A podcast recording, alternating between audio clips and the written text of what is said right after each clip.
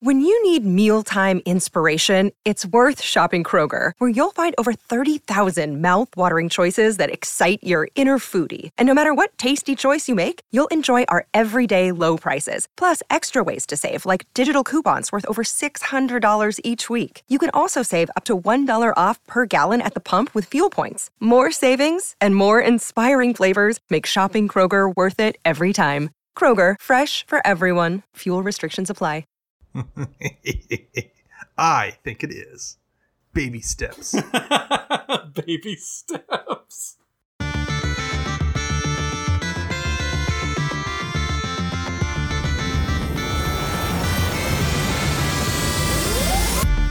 Hello and welcome to the EDHRECast, brought to you by the best deck building site on the web for the Commander format, EDHREC. My name is Joey Schultz, and I'm joined today by my lovely co-hosts. First up, the Speedster, whose article series takes you from 60 to 100. It's Matt Morgan. Hello, friends. I still haven't been fired yet. Next, the man whose articles remind you to look in the margins, Dana Roach. Welcome, everybody. And I'm Joey Schultz, author of the Commander Showdown series. All these articles and more can be found at edhrec.com, along with some awesome featured community content, such as other Commander podcasts and gameplay videos. EDHREC is a fantastic deck building resource that compiles data from deck lists all over the internet to provide helpful recommendations for new Commander decks. And here on EDHREC Cast, we're going to give all that data a little more context. What's our topic this week, fellas? Silence. We're discussing silence and magic. We're, we're not talking about anything today. But today, actually, we we do have a topic. Actually, despite our awkward silence, yeah, we do have a topic. It's it's card types and data trends over time. So we're going to get into some of that exclusive, proprietary information that you won't get from the site. Yeah, we're going to be taking a look at a couple of graphs that show us some metrics over time, such as card type distribution, or the number of colors over time, converted mana cost over time, things like that. And we're going to give as many observations as we can about the data that we find there. We're going to start up with the average card type distribution over time. We'll include all of these graphs in the show notes, so hopefully you can follow along with us there since it is kind of a visual thing and we're in an audio medium. But we'll try and describe these graphs as much as we can to you guys. So, looking at the average card types over time, what do you guys first notice about this graph? It doesn't change. Yeah, there's a lot of stability there for the last was it five years. It's going back. Yeah, it's go- this particular graph that we're looking at is going back as far as 2014, and we all can kind of note that there's a relative stability of card types from 2014 all the way up here to 2018. In specific, the numbers that we're looking at is that on average, EDH decks tend to have about 25 creatures, 9 instants, 9 sorceries, 9 enchantments, 13 artifacts, and 3 planeswalkers. And as we look at this graph, we can see that those numbers are almost completely unchanged over the course of, what, four years? That's honestly, I'm pretty surprised. Yeah, there's one weird spike. It looks like early 2016, um, where we see a spike in the amount of artifacts being played. And I was trying to figure out what that would be. And that's when the partial Paris Mulligan to Vancouver Mulligan change happened.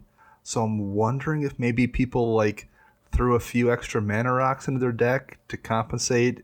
But then it goes away pretty quickly shortly after that. So who knows what that is? But yeah, aside from that like short, that was small little spike there, almost nothing jumps out.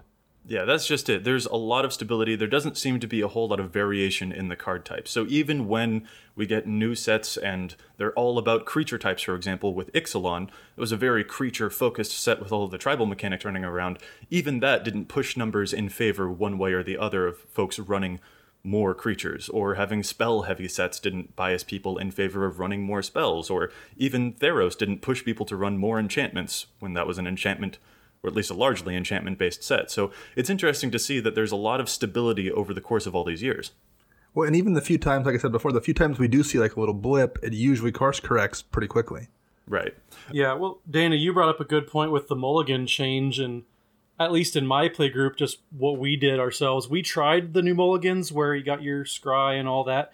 We didn't like it at all. We kind of gave up on that really quick and went back to the partial Paris, just ship three, keep your good four. We just want to play a good game. Like, I'd rather, you know, be friendly mulligans and not screw somebody out of like just getting to play the game entirely than, you know, follow the the new, con- you know, unified rules, whatever you want to call them. So we got rid of that rule, and that might have been why people kind of adjusted, played, you know, maybe some more mana rocks, and then shifted back real quick because everywhere else that I've gone, at least in you know the the Missouri area where I play, everybody else has kind of shifted back towards the partial Paris mulligans. Really, that's interesting to hear. I haven't encountered that ever since the change. Yeah, we we played it for maybe a week and just almost unanimously said, "Let's go back because this is not as fun." Now we still play with the Vancouver mulligan, but like by and large, the response is no. Don't mull down to you know five, maybe go to six. But like if you're at six and you still hit a bad hand, just take the full six or seven cards. Don't mull down to like five or something dumb. Yeah. And have a terrible game. So yeah, it's kind of the same thing there. It's like we haven't gone back to Paris, but it's also stayed much more casual than maybe I think was the intent. So that might explain why that why that reversion happened. Yeah, commander players do tend to be a bit more forgiving, especially when it comes to mulligans like that. Uh, a really quick thing that jumped out to me here looking at this graph, I noted the numbers earlier, the types of cards like 25 creatures, 9 instants, 9 enchantments, things like that. And I did a little math, and adding them all up, this means that of the leftover card types that aren't being shown here, that being the land card type, there are only room for like 32 lands left according to this graph. So I just wanted to get your guys' thoughts about the average number of lands that people do seem to be playing, which doesn't show up on this graph, but by process of elimination, we can determine people are owning, only running 32 lands. What's that about? Do you guys think that number is too low, too high? What do you think? Well, it's definitely too low. Yeah, that feels really light to me. Outside of you know CD, CEDH, maybe that's that's too few lands. Yeah, that was my first reaction as well. I don't know about you guys, but I tend to start at minimum at 37 lands and hopefully go up to 39 if I can. I need those lands in my deck. I, if I miss a land drop, I feel like I've immediately fallen out of the game. Yeah, 37 is the magic number that I start with too and kind of season that to taste. Like, if it's a quicker deck, I might go to 36 lands, but I rarely, rarely go below 36. Like 37, maybe an extra one to 38 are the land is the land count that I run. Unless it's a land heavy deck like Red Green Omnath, I'll go up to 42 yeah, I, I think I've got 35 is the lowest land count I have, and I that's in my Edric deck with like a CMC of like 1.4. Most of them are 36. I think my I have a three color deck at 37, but 32 is really really lean.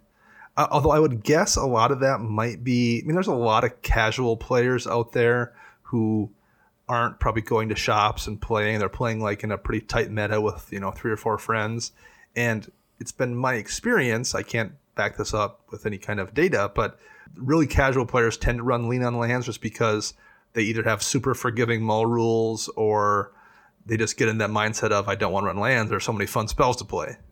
Right, and that's actually the metric that's most surprising to me is to see that, especially after that mulligan change the the rule of the mulligan change that the land count didn't seem to increase at all. That's kind of fascinating to me. Uh, we do want to stuff as many awesome cards as we can into our decks, but we need the resources to be able to actually play them. And even the pre-constructed decks nowadays, they tend to come with upwards of 37 lands. I've seen one that even has 40, I think.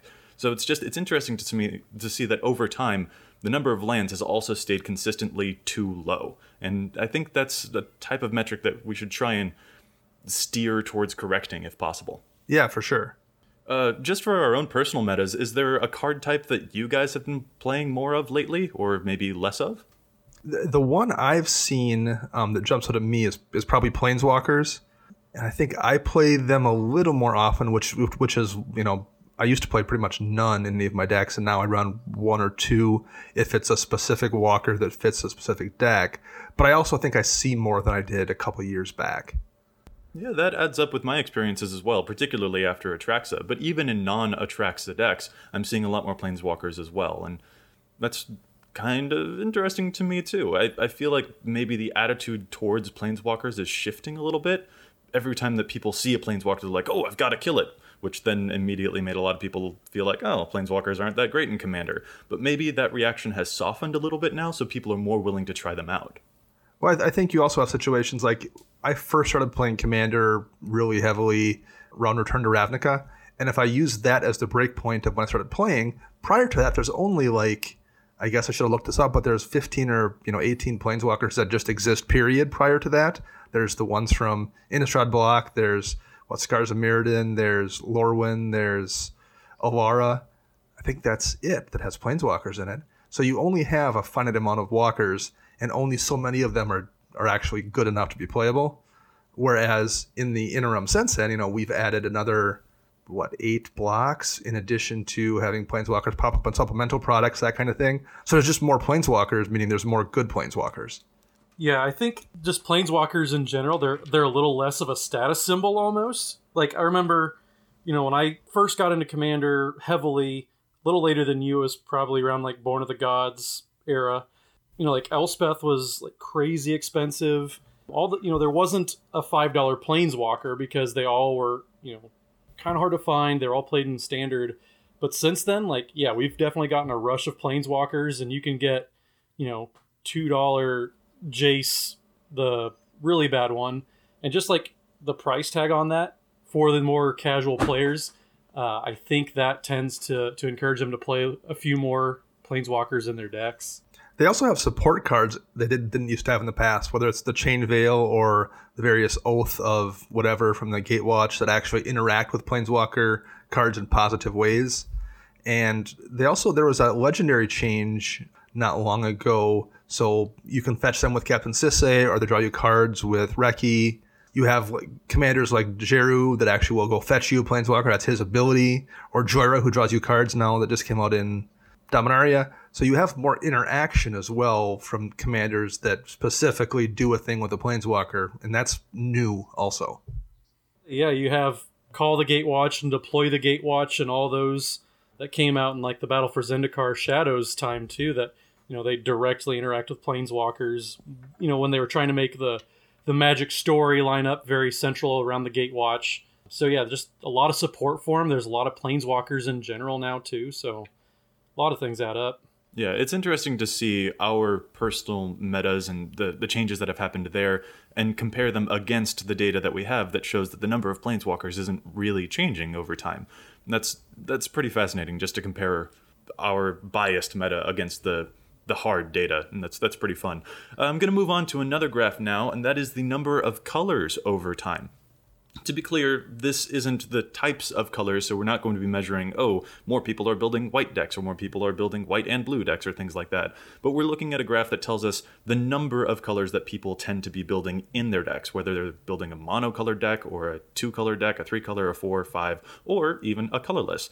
Do one of you guys want to run down the current percentages for today? Sure, I can handle that. Um, so currently, 1% of decks in the database are colorless, 20% are single color. 35 are two color, 31% are three color, 6% are four color, and 7% are five color. I don't know about you guys, but I was also surprised to see some of these percentages. Does any one of them jump out at you? The the two color percentage was, um, I guess, 35 is a pretty healthy amount, but I, for some reason, was thinking it was going to be 45, maybe even 50.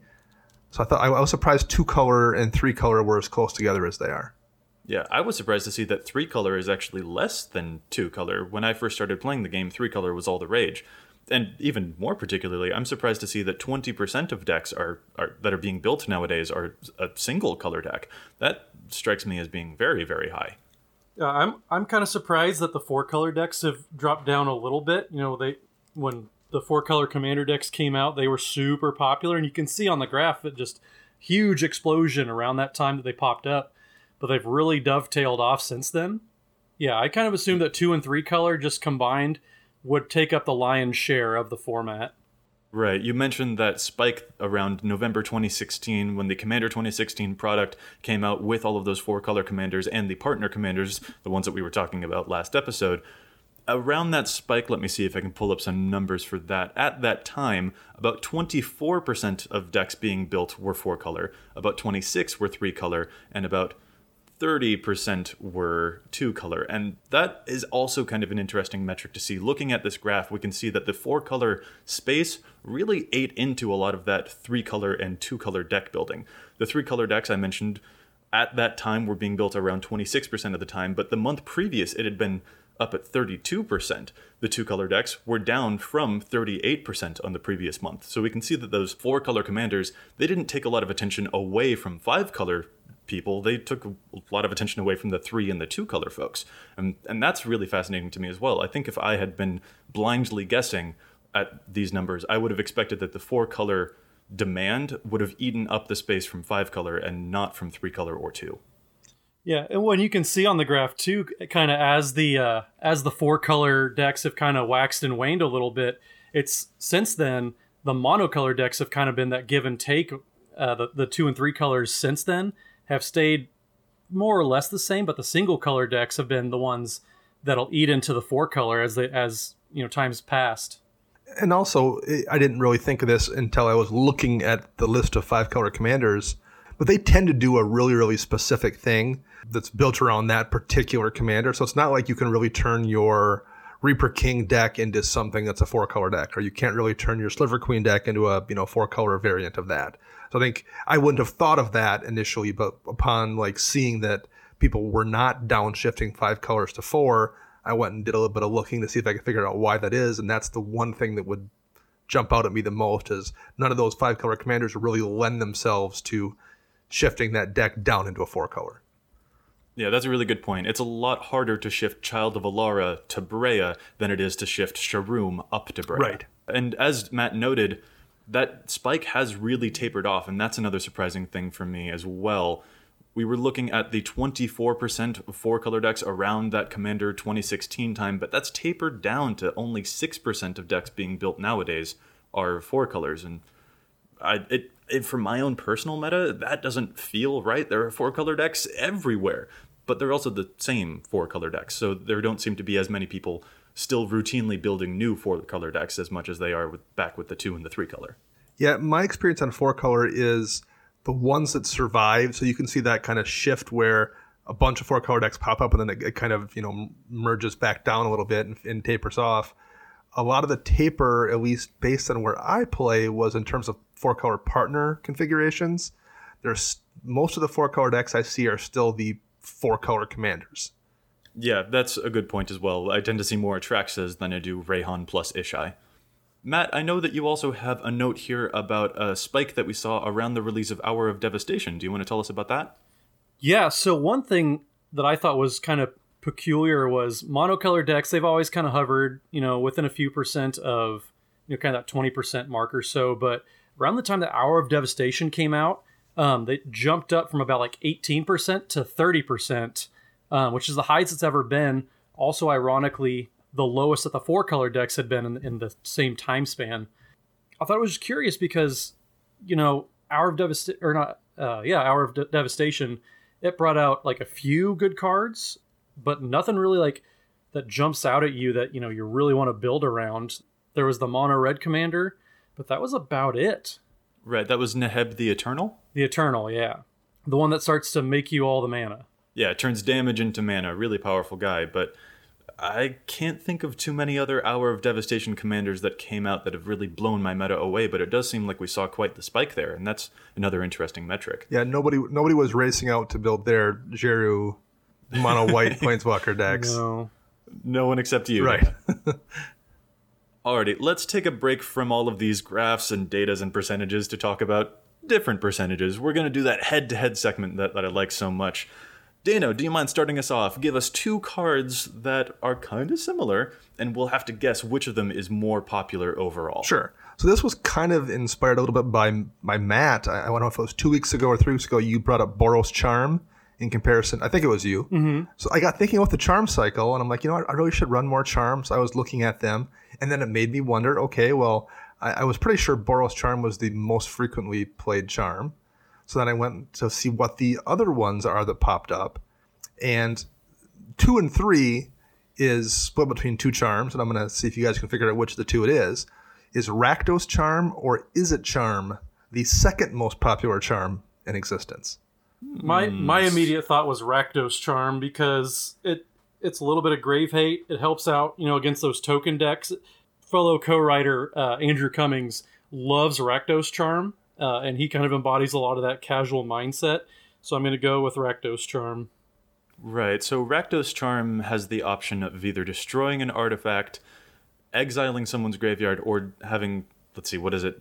They are dealt damage for each creature they control. Yes. Is Mm-hmm. that correct? Whereas Izzet Charm can counter a spell unless they pay two Non-creature Non-creature spell. a non-creature spell. can draw you two cards and discard two cards. And what's the last mode on Izzet?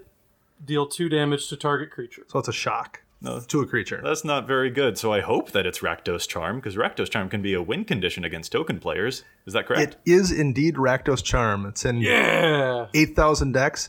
Izzet Charm is way back there at just under 5,000. So we got Alrighty. some payback for your trick question last week. Well, and then the and then right behind Izzet Charm is Golgari Charm, which was the one that I was thinking might wind up being number two. Before even looking at the data, I thought maybe Golgari Charm would be the second most common one, but it's way down at number four. Right, Golgari Charm is also really useful. That destroys enchantments, gives things minus one, or can regenerate your field, right? Yep. That's mm-hmm. really useful. That seems a lot more useful than Izzet? The one thing I would say, and I'm wondering how much of a difference this makes, but it might be enough. Rakdos Charm and Izzet Charm are both something you can grab at instant speed with the Sunforger because they have red in them. So I, I don't oh, know how much of a difference that makes, but I've seen that done with both of those charms. So I've seen it actually happen. It so clearly it does. So I wonder if that doesn't slightly tweak the numbers in those two. Alrighty. And Boros Charm as well. So all the, the top three are all ones you can grab with the Sunforger. Alrighty, I'm gonna go next. My pick this week for head to head will be in a Kruphix God of Horizons deck. This is one of my favorite decks, that god that can give you infinite cards in your hand and lets you hold on to all of your mana rather than letting it evaporate from your mana pool. The two cards in specific that I'm talking about are Blue Sun Zenith, which is X blue blue blue, target player draws X cards, and then you shuffle Blue Sun Zenith back into your library, versus Stroke of Genius, which is X two and a blue for target player draws X cards. Which of those is more popular? These two massive draw spells in blue. In Kruphix, is it all mana stays in your pool, or does it all convert to colorless? Uh, both. If mana would empty from your mana pool, instead it becomes colorless and he holds onto it for you. Okay. I'm gonna guess Stroke of Genius then, just because it only has the one blue in there. Yeah, Stroke of Genius is definitely easier to run in that deck. Man, but I feel and, and I I think it came in one of the Commander precons. I don't think Blue Sun ever did. But I just see a lot of Blue Sun Zeniths get played, and I want to say, even though Stroke is probably a better card in that deck, I could see Blue Sun Zenith being more popular just because I think it's a more popular card in general. So I'm going to go with Blue Sun Zenith, even though maybe it shouldn't be. Dana, you are correct. Hmm. And that's actually a lot of the same reasoning that I have. So Blue Sun Zenith shows up in 66% of Kruphix decks, where Stroke of Genius only shows up in 44% of Kruphix decks. And like Matt noted, the Stroke of Genius is a lot easier for me to cast in that deck. But the Blue Sun Zenith is more popular, which is kind of weird. The triple blue can be a really hefty cost, especially if I want to hold up counter magic like a cryptic command. And I don't feel as though necessarily the ability to shuffle the Blue Sun Zenith back into your library and play it at a later time, I'm not sure that that's 22% better than Stroke of Genius. In either case, I just want to draw a lot of cards. Or, better yet, I want to force other people to draw like 200 cards, which is a really fun win condition. But yeah, it was interesting to me to see the difference in popularity between those two cards that are almost exactly the same. That's fair. Matt, how about your pick? So I have two cards that I know Dana specifically is poo pooed on, but all three of us, all three of us have, have mentioned that we don't really like these two cards, but they're insanely popular. So I figured I, I'd bring it up. So this is across all decks according to EDHREC, but here we go. We got Evolving Wilds versus Temple of the False God. Evolving Those aren't Wilds. similar at all. Ah, they're they're both crappy lands, and that's how similar they are. Uh, they're both lands that I think we all have kind of said people could play a little less of. So to be clear, Evolving Wilds isn't a terrible card. When you need fixing, you need fixing. But I think the conclusion that we have come to in our deck building is that running an Evolving Wilds in a two-color deck is often not exactly what you need to be doing. You could just play if, for example, I'm in a green and black deck, instead of playing an Evolving Wilds, I could run Foul Orchard. It just enters the battlefield tapped and taps for either green or black. And that's not a very exciting land, but once that land's in play, it gives me either of the colors I need. Whereas the Evolving Wilds will give me a tapped land and it will only give me one of the colors that I need. And thinning the deck with the fetch land isn't really perceptible in a commander deck with 100 cards, so that's why we've come to not like the Evolving Wilds or the Terramorphic Expanse a whole lot. In comparison to Temple of the False God, which isn't really a comparison, but yeah, there it's another land that we're kind of eh, we're kind of iffy on. I'm gonna have to give it to Evolving Wilds. I think that that one's very quintessential for people who are on a budget. I would. Ten- I think I'm to agree with you there, even though I, I still do have at least one Temple of the False God in a deck.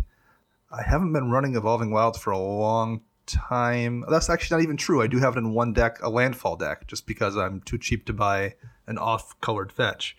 But those have been packed into so many sets, Evolving Wilds, including so many precons. Although Temple has two, but Evolving Wilds is never going to actively burn you and make you take it out, and Temple is going to burn people. So those factors would make me say Evolving Wilds is in more decks.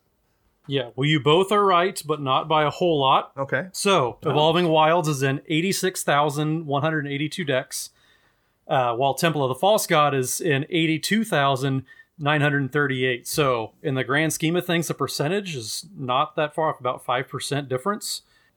That's still so many decks for two cards that I think we all, all of us can agree you can do better and then, you know, a lot of the times these people are playing, the, you know, those two lands. Yeah, they do both have their places. I mentioned, for example, I have that Kruphix deck, and I tend to get a lot of lands, so Temple of the False God is really powerful there. But we also see Temple of the False God show up in a bunch of four color decks where it can't really provide the mana fixing that you need, and that's kind of awkward. So it could stand to see a less, a little less play.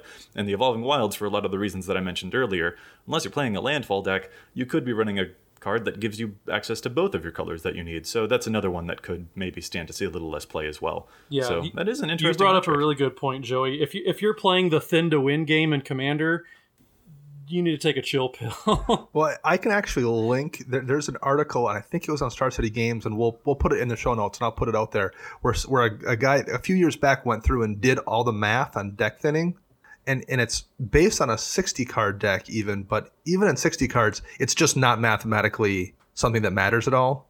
So in 100 cards, it absolutely does not.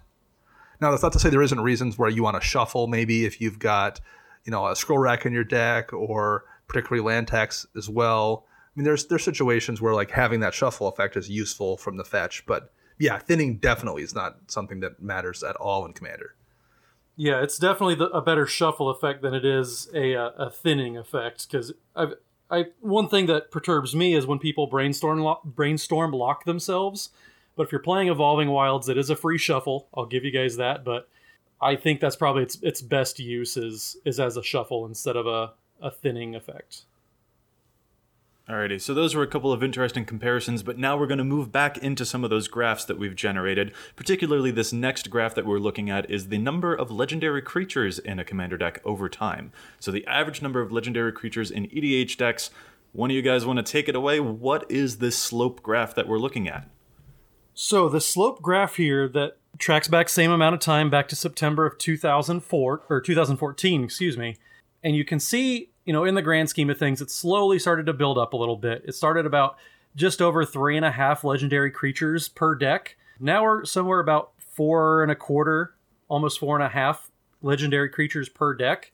There's a big spike around the time again that uh, the four color commander decks came out uh, jumped up to you know a little over four and a half but since then it's kind of slowly inched its way up given a little taken a little um, over time so it's going up and then we have a new set coming out with dominaria that just released that's probably going to have a pretty big impact on those numbers Right, that's an interesting question. We don't see any immediate spike now in this current month, even though Dominaria has just released.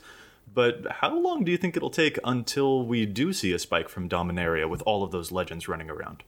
I think we'll see a spike in the next month or two. I, I think people probably rushed online to you know make their their new um, boring Slimefoot deck or their boring Muldrotha deck or their maybe their super cool new Jhoira deck. But i see what you did there but maybe they weren't in such a hurry to like update their Afaro list with Raff, or maybe they weren't in a huge hurry to update their SRAM list or or Nazahn list with Danitha Capashen. Um, so I think over the course of the next month, you'll start seeing some of those Dominaria legends in decks get updated. But I just think people probably weren't quite in the hurry they they were to put that online as you were with a whole brand new deck. Oh, so I think that's a really good point, Dana, that you said is people will rush out to build the new decks, but they're a little slower to update the old decks. You know, that new and exciting factor is definitely a thing. So people, you know, build those big new splashy commanders with big new splashy effects or Muldrotha that just gets you all the value you could ever dream of and just, you know, the greatest thing ever. but yeah, so people are, you know, they're a little slow to, to you know, revisit their old decks. Uh, and I think that's definitely a factor. Jason, our content manager, you know, on his podcast, Brainstorm Brewery, all the time mentions uh, people are a little slow to invent, you know, the new tech. So it takes a little bit of time to, to see all these new trends coming out. I think it's going to be at least a month, you know, once, you know, the commander players start getting their hands on the new cards too they're not exactly the, the people that rush out and buy, you know, $40 Karns, for example. So it's a little slower to move and see those trends happen, but when they do, you definitely will be able to notice. Yeah, and Dana, remember not to, you know, not not to speak too ill of Muldrotha because Matt is currently winning that bet that we had Yeah, from the I- I- Dominaria set I'm- episode. Dang right I am. I'm definitely not winning that bet. I know that. Yeah, he's actually Muldrotha's showing up in more than Slimefoot and Jhoira Combined. combined. Yeah, I so- saw that. That's I'm a man of the people. So, getting back to this graph really quick, I personally am surprised, and I guess I keep on saying that I'm surprised by all of these statistics, but I was shocked to see that the number of legendary creatures on average is so low. It, as we mentioned, that graph is sloping upward. We can see it went from 3.5 and it's approaching 4.5 now over the course of a couple years. But I feel like if I were to take a glance through any of my decks, I would see way more than 4.5 legendary creatures inside it. What do you guys think? Well, I think if you think of, if you think of the amount of legendary creatures in terms of the entire deck, 4.5 is not that large of a number. But if you think of it as a percentage of the amount of creatures that people are running, I mean, you know, what's the average deck running? Maybe 20-ish creatures. Um, most of mine are running. 25. Is it 25? 25, sir. All right. Well, most most of mine. Yeah, we went over that just earlier. we did. That's Dana. right. Come on. Yeah. Duh. Short term memory. mo- yeah, exactly. He's old. um, but but I'm a good-looking old. Um, but mo- but most of mine are running 20, so that's, that's where I came with that number. But even at 25, 4.5 of 25 is still not a bad percentage. Yeah, yeah, I suppose that's true. And maybe I'm also a little biased because in my personal decks, I've mentioned I do like playing a lot of Reanimator, such as with my Mimeoplasm or with Meren of Clan Nel Toth. So the things that I like to revive are Jin-Gitaxias or Sheoldred or Vorinclex. I've got a whole bunch of really awesome legendary creatures. You that I say like to I'm recur mean, but you're the one reanimating Vorinclex, so just easy. You are a mean, mean man, Mr. Morgan. Don't worry What? about it. Yeah, that's fine. But yeah, I just thought that was worth pointing out that you're the one reanimating two of the like most ridiculous praetors around. So I mean, I think I think the one thing we're really missing here, and the data just doesn't exist, is the cutoff point here is what 2014. I would love to see it go back another two years because in July of 2013, that's when the rule was changed. So the legendary check only occurs on a per player basis. Because prior to that, you had situations where if someone else played the same legend, yours died. But more importantly, if someone played a clone, so clone was essentially a kill spell prior to that. So someone cloned your legend, it was just dead. So there was a lot of incentive to not run legends um, in Commander prior to 2013. And I, I would like to see the data before then because I was I, I would bet we had a bit of a jump after that rule change. Yeah, I would actually love to see that as well, especially if I could compare it against the number of clones in an average deck. Right. Because I, I bet that the number of legends, like you said, would jump up, and then the number of clones would just as much like fall down. it's got to be the most random report we could ever ask Don to run. Is hey, can you see how many clone effects people play? Well, I, I don't know if he has he'd have to data so going confused. right. I don't know if he has data going back that far, which is probably why that's the cutoff date. But um, yeah, I, I bet you'd see a, a, a dip in clones at the same time. Alrighty. The other, the other thing I was thinking about here is w- one of the trends over the history of Magic is we've seen creatures get stronger, um, in large part because they were probably too weak early on.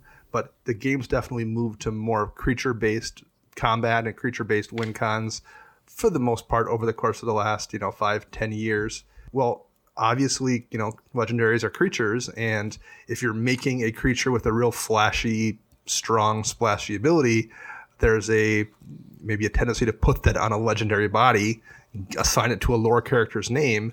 So I wonder if that also is isn't part of the reason we've seen some upward creep here because when they make a cool ability like on the Gitrog monster, well, of course you're going to put it on a legendary creature. It's a legendary ability, and then they're also designing for commander a little bit more. It seems like so then it's a card that can also be a commander. So I think we're seeing some design stuff going on that kind of is making people run more legends. Mm, that's a really good point as well, especially now, as you mentioned, Wizards is building more with an eye towards Commander. So uh, it, it, that is a pretty interesting thing to see. And I guess I'm also kind of happy to see that number go up, but that might just be because of my own personal aesthetic of, around the Elder Dragon Highlander format. I, I kind of like having legends in this legend based format. Yeah, I, I agree. Again, that's I, probably just a I'm a fan of the aesthetic of that. I, that's one of the things I liked most about the Dominaria pre-release um, I just thought it was fun seeing so many like named characters that you knew from the history of the game on the field at once. Yeah, for sure. Alrighty, boys, let's move on to our last graph today, and that is the average converted mana cost over time. We're looking at another graph with a slope here, and the slope is very dramatic, but don't be fooled when you look at it, because the slope itself is measuring by every 0.5. So it, it is an impressive slope, but we could also stand to you know make sure that you're evaluating it the correct way. It's not like the drop off that we're witnessing here is from 10 mana average converted mana cost all the way down to 2 the numbers that we're actually seeing is that over the course of several years back to 2014 where all of this data is starting for us we're seeing a gradual dip in converted mana cost from around 3.75 to about 3.5 for average converted mana cost in a commander deck. And that is another interesting metric to see that it does appear over time that the cost of cards that we're playing is going down. What do you guys think of all this? Um, Joy said that to, to, not, you know, look at the, the graph as being too dramatic, but I also think maybe it is a little dramatic in that it takes a pretty big change in your deck to swing the average CMC from 3.75 to 3.5. Like you're you're putting a, quite a few smaller cards in place to actually make that move. So while the numbers, you know, make the dip look stronger, also if you really think about it, that's a decent amount of changes you have to make at that level to swing that curve that direction. That's true. You can't just change one Ulamog into an Izzet Signet and that won't affect the, the average in your deck. You have to change quite a number of cards. So that is a, a thing that I failed to mention. So that's a good a good thing to bring up. Yeah, but I, th- I think it's just evidence of just how much more efficient a lot of cards have gotten over time. You know, you have a lot more one and two mana removal spells. Uh, your creatures are getting a lot better. Artifacts are getting a lot better. So just in general, the format's becoming a lot more lean, a lot more efficient, like I said, and and I think just the evolution of decks. You know, people always are improving those older decks, and so naturally they're going to move on from you know your your Izzet Keyrune to an is it signet. So that drops it a little bit just little things like that people kind of you know at least in my meta it's gotten a little more competitive just in the quality and the efficiency of the cards. Um, and this just because you know one of my buddies gets a better card so i have to get a better card or a cheaper card to battle that out then somebody else has to get a better card because i'm getting better. Um, i think it's just evolution of, of commander decks too. You know the, the format itself is, is grown and evolved in the past four years um, I think this is just evidence of people kind of becoming better deck builders. Information's more readily available. So I, I think it's natural. I think it's good because it shows that people are, are hopefully at least getting better at just building decks in general. Well, and that's something funny for me too. Uh, once again, we draw upon our own experiences and our own personal metas, and I I can attest that the types of high cost cards that I'm playing has has weaned down a lot. I mean, I'm running a bunch of reanimator decks that will bring really expensive cards into play on the cheap.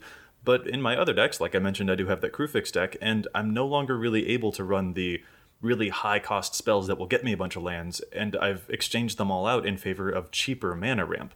For example, I'm no longer running things like what was it verdant confluence or nissa's renewal or even really explosive vegetation. Now i feel much more like i need to run cards like nature's lore or farseek or even just the standard rampant growth because i need that ramp to happen very early on in the game.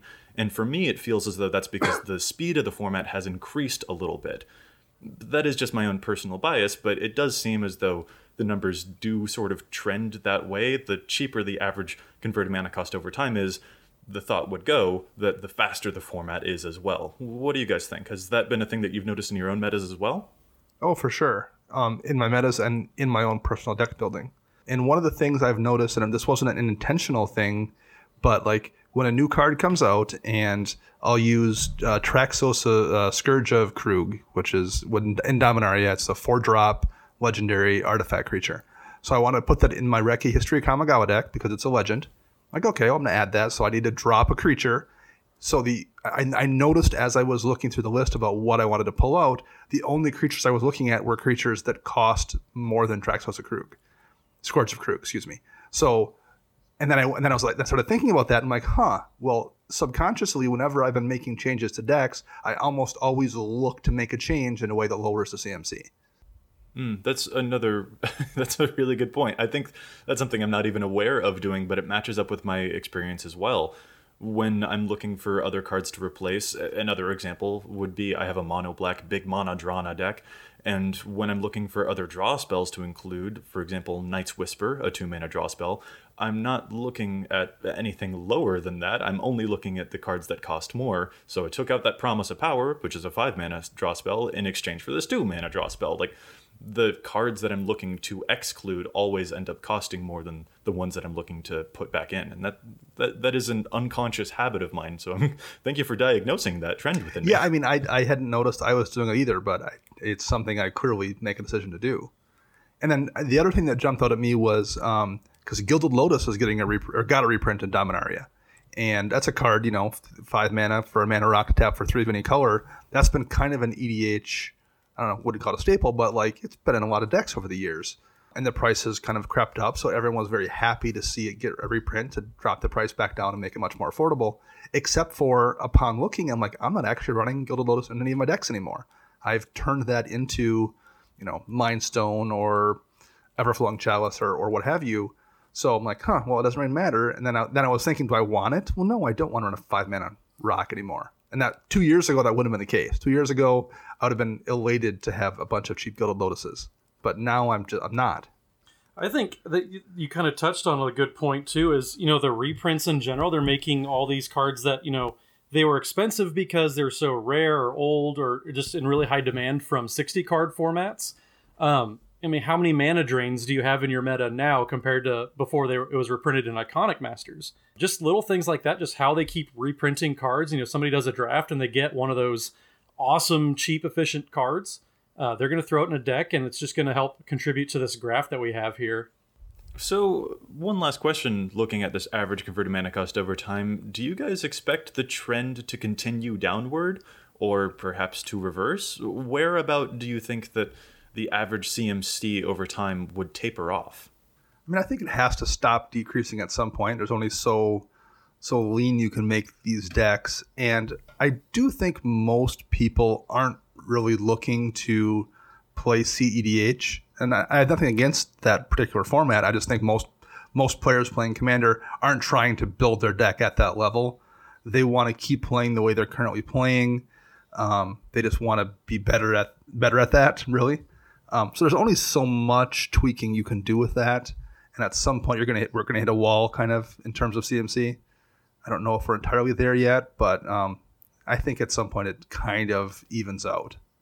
Yeah, there, there's definitely a sticking point somewhere. Where it is specifically, I, I think it's really, really hard to tell. We already saw, you know, the past few months, the average uh, CMC has jumped up just a hair. So maybe it started that rebound it'll find its way you know somewhere in the middle. But one thing I've kind of noticed just on the curve is that in my meta and some of the play groups and stores that I play at, people are running a lot of the lot more cheap support cards and ramp spells that you know are on the cheaper end and they're more focused on a few big payoff cards so those payoff cards you know as there's more paradox engine cards that you can build around now as opposed to back when you know woodfall primus was it for green we're going to start seeing that you know kind of balance out. So I don't know. I don't know where it's going to be specifically, but yeah, there is definitely a sticking point where something's got to give. Because there's for sure situations where, like, if you are playing a super competitive format, you're going to look at something like Swarm Intelligence for what is it, six mana? I think it's five and a blue. That's not playable. I'm never going to get to that point. The game's over before then. I don't think that for the most part, most average EDH players think that about Swarm Intelligence. That's still a playable card at six mana. They've just tweaked the other things. So I think that's where you're seeing these cuts. People are still willing to play the big haymakers like um, Sunbird's Invocation or uh, Paradox Engine, those kind of things. It's just the other little things, whether it's mana rocks, you know, moving down to the two mana slot or green ramp spells moving to the two mana slot, that kind of thing. So I think you're seeing a few more of those adjustments, but people are still absolutely willing to run the big battle cruiser type win cons, like Matt said. Uh, Dana, I just wanted to let you know that Swarm Intelligence is actually seven mana, which therefore means that your entire argument is invalid. Six, is it six, six and one? Uh, all right. uh, so, really quick, I also wanted to get into there are a couple of metrics that we weren't able to get graphs for, we weren't able to measure at this time. But I still wanted to ask about them. So, for example, EDHREC, we're not at this point able to measure the number of spot removal spells over time because the type and definition of spot removal can be so wishy washy. But I just figured I would ask about our own personal metas. Has the number of spot removal spells in your meta increased, decreased over time? Just to, even though we don't have the hard data, just to report on the way that we see the trends in EDH continuing. Yeah, for me, for sure because I, in, in part, one of the things is I kind of had two different metas for a while there, and they've kind of merged into one. The the second of which was was much less um, concerned with removal at all, and as those players have kind of merged into the first meta, they've all definitely added more spot removal um, in order to you know just keep up with people removing their things. I need to remove things back, whereas in their previous kind of closed off bubble, they really didn't didn't worry about that. So just from those people alone, I've seen a shift, but everybody else has too. People have dropped their creature counts down. Um, when I mentioned 20 as my creature count, that's probably much more the average where I play is 20 to the, the low 20s, definitely not 25. People are just running more answers versus just running more haymakers. Yeah, that's actually been my experience as well. As the speed of the format, at least to my personal perception, gets faster, it feels as though folks are running a lot more of the pinpoint removal that they need to keep themselves alive. Well, I remember driving home after Commander Night like three or four years ago, and you know, not every night, but like multiple times driving home, being like, "Man, that last game, I, I can't believe nobody could deal with anything that happened but me." Being like annoyed that like the other two players weren't dealing with the third player, or at least attempting to. And I can't think of the last time I've left Commander Night and driven home and thought, man, no one was doing anything. That just doesn't, that's not the case anymore. Everyone is packing spells that can answer problems. Matt, has that been in your experience too? Um, a little bit. It really depends. For me personally, it depends on you know what what the deck is that I'm brewing. Um, some decks, I'll you know I'll pack full of answers. Some of them, I'm just like I'm going to do a thing and stop me if you want, but I'm going to do this thing. So it's it's really depends for me. I always try to, you know, have an out to every situation. That's probably a big reason that I play so much green and white, because um, like we talked about a couple weeks ago, like that just has just very good generic answers for a lot of different permanent types. So I always like to play some sort of answers just to to anything. So that hasn't really changed a whole lot for me. But Dana, just off of you know what you were saying, I I thought of a question. This is probably an entire episode altogether. But do you guys think that the format then has become more or less centric around certain staples, um, or do you think it's kind of become more everybody does their thing and you know they're shifting away from you know those uh, you know Path to Exile, Doomblade, whatever you want to say, kill spells? I think at least where I play, it's a mixture of that. I think I think I've said before, people tend to be very thematic in how they build their decks. It's supposed to be doing a particular thing, so they probably are still, hey, I'm playing a white, I'm definitely packing Path, and I'm packing Swords of Plowshares. Um, but because that that half of their deck that's designed to do the thing is probably unique enough, it doesn't really stand out as a problem. So there's still that cadre of staples that people are running, but the rest of the deck is diverse enough that it offsets it. Whereas I think if it was an environment where people were playing good stuff decks, in that case, it's all staples for the most part. So I think we, you might see more of that but at least where I play, the repetitive kind of staple thing is offset by people building thematic decks trying to do a specific win con.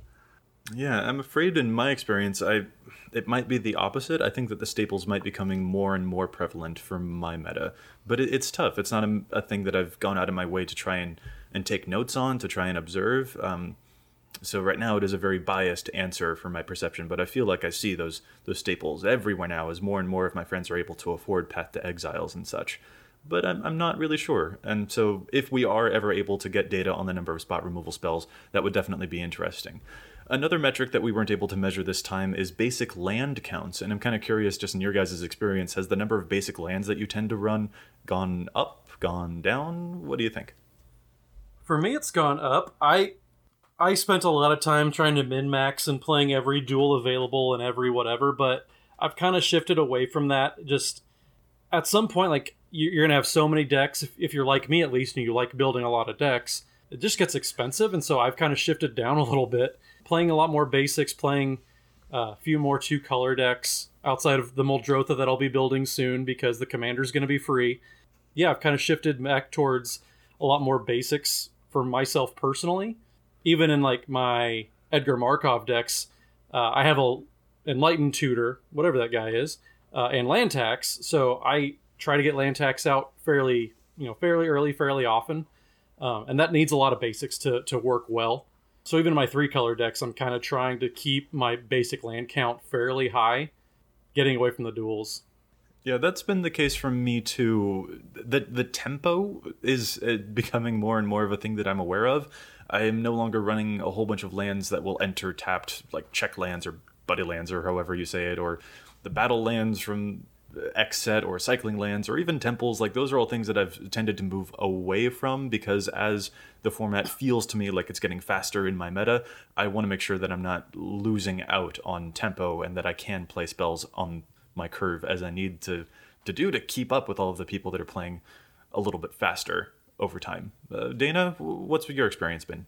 Well, in, when in my meta first kind of formed, there was you know maybe six or so people playing, one of whom had one deck, and it was a mono red deck that had both Magus of the Moon and Blood Moon in it.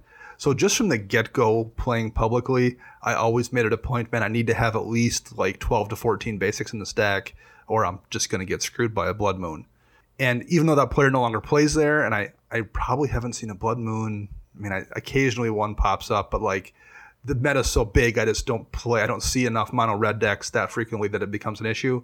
I still, that's my rule of thumb. I need to have 12 basics in my deck. So I just haven't changed that. I, I started playing that way initially to save myself and haven't moved away from it.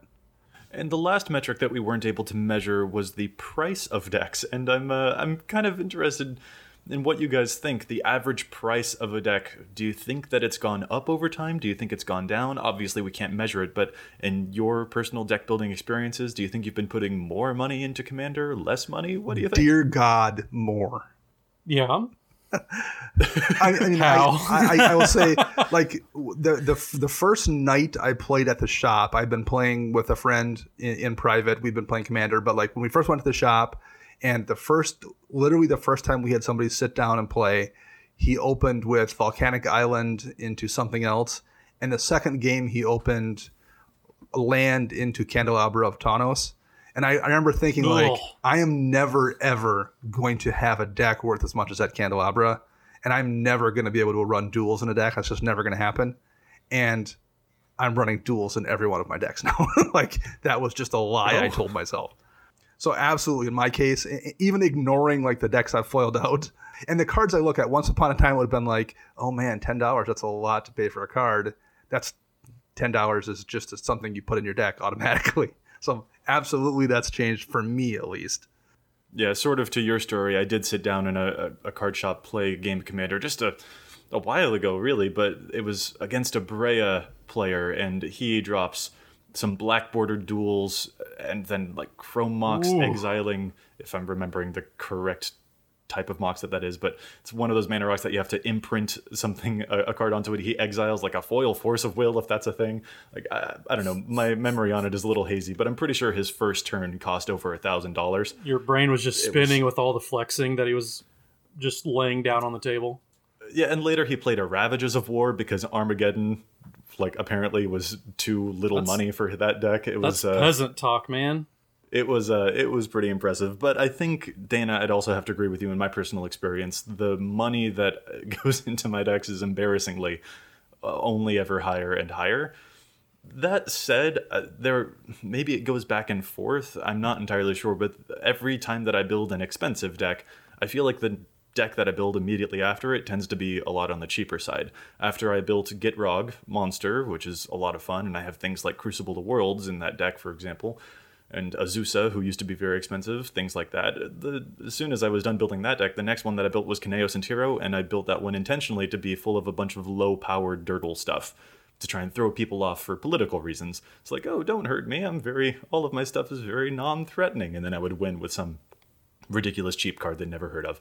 But the point is, I guess it seems to be kind of a a pendulum for me where I build an expensive deck, I build a cheap deck. I build an expensive deck, I build a cheap deck. I am wondering though if that pendulum is swinging back and forth, whether it is still going up over time or down over time when you average them all out. And it would be mm-hmm. interesting to see if we can ever get a metric at looking at the price of decks, which is just so difficult to measure because prices do change all the time. Yeah, well, we do have a filter. One thing to remember on on the the deck pages when you're looking at the themes we have a way to look at the top 10% on the average deck cost and the bottom 10% on the average deck cost for each commander. Um, so it's something that we know we can track. It's just finding a way to, to show it in a meaningful way. I think that's the tricky part that Don was kind of caught up on. But you can filter it out. Just if you guys are looking for budget cards to add, we do have a filter for that. Yeah, that's a really useful tool. I will say spe- specifically the big change I've seen is in terms of dual lands. Not that I don't see, you know, things like Mana Crypt pop up or Crucible pop up, but like by and large, the average deck has an added Crucible or has an added Mana Crypt, but the average deck where I play has averaged a dual, it has added a dual land. So that's been the big change I've seen in terms of deck price. Is people find their deck, they get it tweaked where they want, they fall in love with it, and then okay, this is my baby, I'm going to buy a dual for it. So that's the thing that I've really seen in terms of deck prices is people picking up those ABUR duels.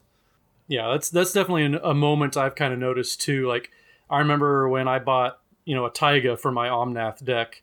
It's kind of like a, a rite of passage for a deck that like, yep, this is a deck I'm keeping now. Right. Exactly. Uh, yeah. That's I, I I I yeah I've seen that. It's definitely a thing. Alrighty, well, those were some statistics that we don't have at this moment, but we do have some statistics that we can challenge. This is a segment that I really enjoy where we just pick a card that we think should probably be seeing less play than it currently is or more play than it currently is. Matt, do you want to start us off for challenging the stats? I can. So, in my head to head, I kind of had two cards that I thought were overplayed, shouldn't be getting near as much love to, kind of bad lands.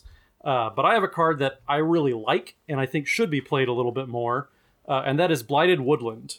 So, Blighted Woodland, uh, it only goes in green decks, I'll give you that, uh, but it's only played currently in 12,391 decks. So, not near as many decks as either Evolving Wilds or Temple of False God. But one thing that you know you should note about it is you don't really miss a land drop. You don't get anything tapped. It does itself tap for a colorless mana.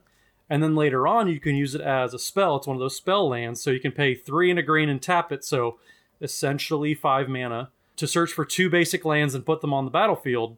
If Evolving Wilds can get play in 86,000 decks, then surely Blighted Woodland, especially with Muldrotha coming out, you know, you can abuse those spell lands all you want. If those two bad lands can get that much play, uh, surely Blighted Woodland, if you want the landfall triggers, it's great. Uh, if you want to get two different basics, you know, Myriad Landscape is a similar card uh, that's played in 27,000 decks, uh, but you have to get two basics of the same type. Blighted Woodlands, you don't have that restriction, so it's a little more expensive, sure, but it's a little more open too. I think it should be getting played in a lot more decks. If Evolving Wilds can get played in almost 90,000 decks, surely Blighted Woodland can break the 20,000 mark. You said Evolving Wilds and Temple of the False God were Badlands. They're not Badlands. Badlands is a dual land. Come yeah. on. Yeah. Okay, fine. Terrible lands. there really isn't much downside of Bloodwood ones either. Like, even if you never use any, never crack it, it's still a land that comes into play that you can tap for mana immediately. Mm-hmm. Whereas Myriad Landscape, which is a card I like, but you know when you when you top deck Myriad Landscape on turn ten, it's a land that comes into play tapped, and that's just what it is. You can't. There's no way around that. Whereas, but but Woodlands, if you, if you never plan on using it, well, it's a mana source immediately. Alrighty, Dana. I see your pick this week is also a land. Do you want to walk us through sure. it? Sure. And talking about trending is what kind of got me thinking of this particular card because one of the trends I've started making changes uh, for in my own decks is adding a third land removal land. And for the most part, I've been adding Dust Bowls to my deck. And Dust Bowl is a land that comes into play not tapped. You can tap it for a colorless, or you can tap it and spend three mana to destroy, to sacrifice one of your lands and destroy target land. So the reason this is in 4,000 decks, actually 4,100 on EDHREC, the reason I think it should be in more is because in the last calendar year, just the last calendar year, we've had Lotus Vale, which is a flip land off off um, Ixalan, but it's a land that taps for three mana. We've had Itlimoc, Cradle of the Sun, which is also a flip land, but it's a better Gaea's Cradle when it flips. We've gotten Primal Wellspring, which copies a spell when flipped. We've got Vault of Catlacan, which is a Tolarian Academy when it flips. And like those are the ones that those lands need to be removed when they come into play, or you're going to lose the game. And that's just the ones that are backbreaking. That's not even counting stuff like Cabal Stronghold in a mono black deck, which winds up being a Cabal Coffers pretty much in that deck. Or if you're playing a graveyard deck, someone drops a Scavenger Grounds. Like there are so many utility lands right now that you just can't let stick around. And Dust Bowl lets you remove it and it lets you still have the option to remove the next awful one if it comes into play that you need to get rid of. So having that as an option, I've been really pleased with adding that as my third land removal land. In particular, what shocks me, I mentioned I have a Gitrog Monster deck earlier, and if we look at the decks that are currently being built for Gitrog Monster, only 25% of Gitrog monster decks are running that Dust Bowl, which seems like could be really, really useful in that deck to not only destroy one of your lands to get rid of someone else's awesome land, but then Gitrog will also draw you a card for it. But the other land that I'd like to compare this to at this time is actually Field of Ruin, which came out in Ixalan, which allows you to pay two, tap, sacrifice it, and destroy target non basic land an opponent controls. But then each player searches their library for a basic land card, puts it onto the battlefield, and shuffles their library. That is currently showing up in 56% of Gitrog monster decks.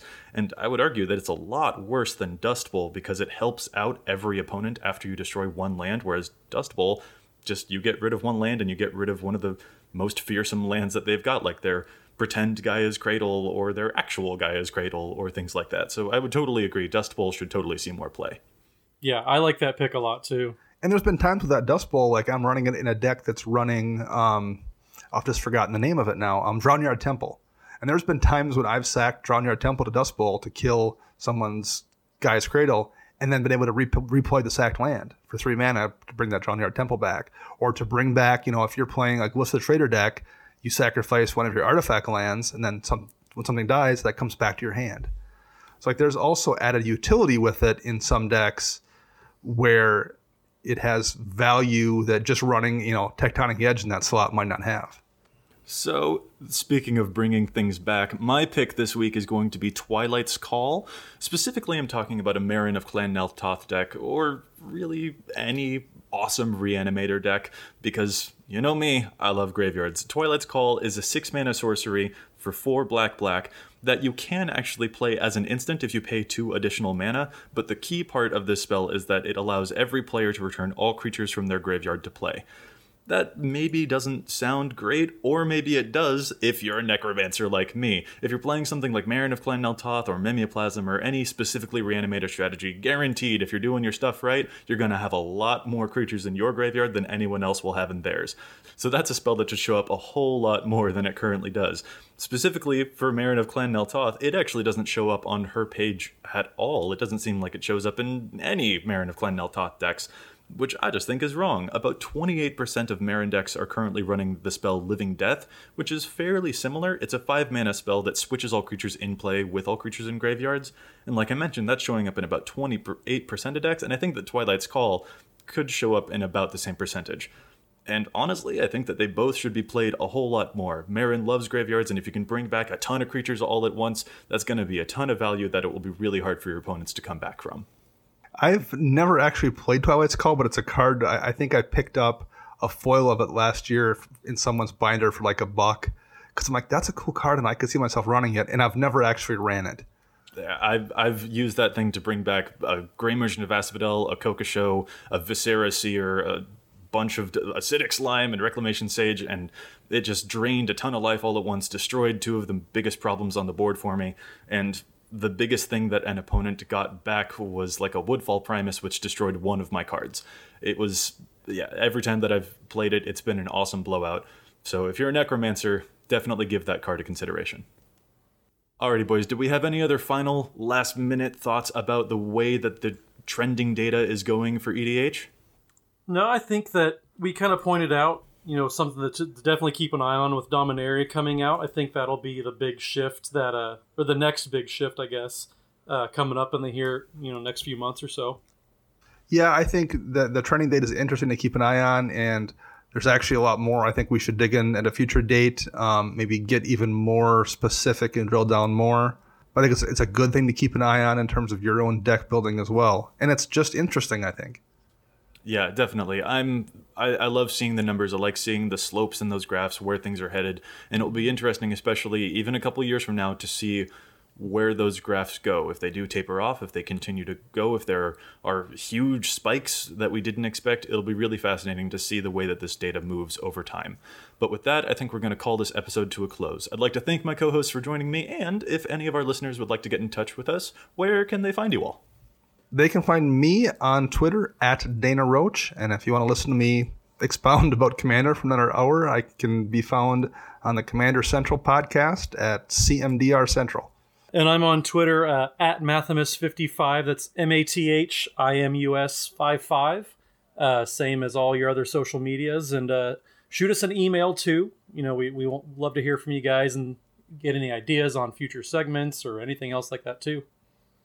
Yeah, and I'm Joey Schultz. You can find me at Joseph M. Schultz on Twitter. You can follow EDHREC on Facebook and Twitter at EDHREC and the EDHREC subreddit if you have a question or a request for a new site feature.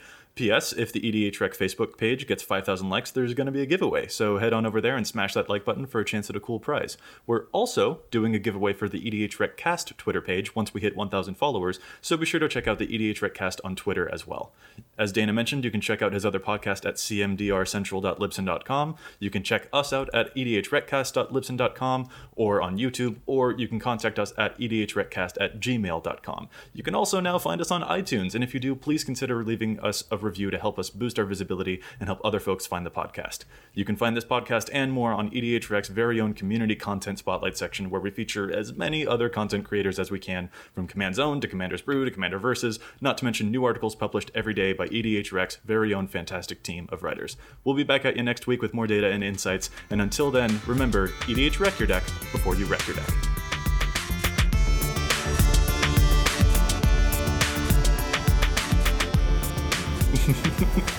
Quit giggling like a schoolgirl. I giggle like a schoolboy. Thank you very much. Oh man, Ken's gonna use that for the outro now. Right, exactly. Probably.